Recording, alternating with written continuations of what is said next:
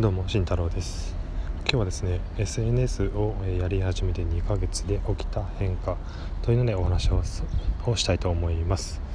えー、1つ目は、えー、マーケティングを意識するということと、えー、2つ目は、え情報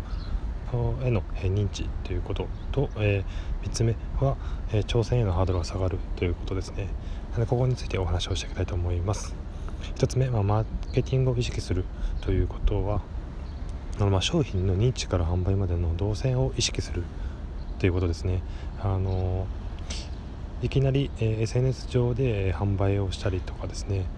え、いきなり、え、どうですか？買ってくださいっていうような、え販売の仕方ではま当然ですけど買えません。なので、え SNS であったりとかで、まあ、まず認知を広げるということですね。これは一般企業で言えばおそらく広告に当たると思うんですね。で広告で認知を広げていってそこからどこに誘導してどこで販売するのか。でどんなものを、えー、商品として、えー、棚に並べて販売していくかというようなところですね、まあ、そういったところを、まあ、すごく意識するようになりました。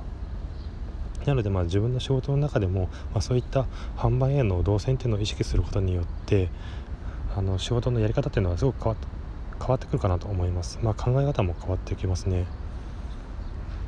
なので、えーと、まあ、入り口と出口っていうのをしっかりと意識をしてそこをお客さんをどんなふうに誘導するかっていう部分を、えー、考えれるようになったかなと思います、えー、2つ目の情報あふれているというところなんですがえーと、これは SNS をやってみて思ったところで、えー、Google とかで、あのー、検索をしたらいろんな情報が出てくるんですけども、まあ、それはあくまで、えー、ウェブサイト上に、え掲載されているものが引っかかるというような、え認識ですね。なので、SNS 上に上がっている情報とかっていうのも、えー、十分有益なものがかなり多いです。それはこう個人が保有しているものであって、えー、ま、能力が高い人であったりとか有益な情報を、えー、自ら発信してくれている人っていうのはかなりたくさんいます。なのでそういった方々の情報を見て、えー、しっかりと学んでいけば、えー、かなり、えー、Google 検索っていうよりも、え SNS であったりとか、えーからの情報っていうのは十分有益なものが手に入れれるなというふうに感じました。3つ目。新しいことへの挑戦のハードルが下がるというのはまあそのままなんですけども、えー、ビジネス的に SNS を挑戦していくと、まあ、いろんな、新しい挑戦をしてる方を目にすることになります。なのでそれ自分自身も、いろんなことに挑戦を、まあ、してみたくなるっていうのが正しいですかね。あの挑戦をしてみたくなるんですよねあのこういう人が、えー、23ヶ月前までこのような状態だった人が、えー、もう23ヶ月後には、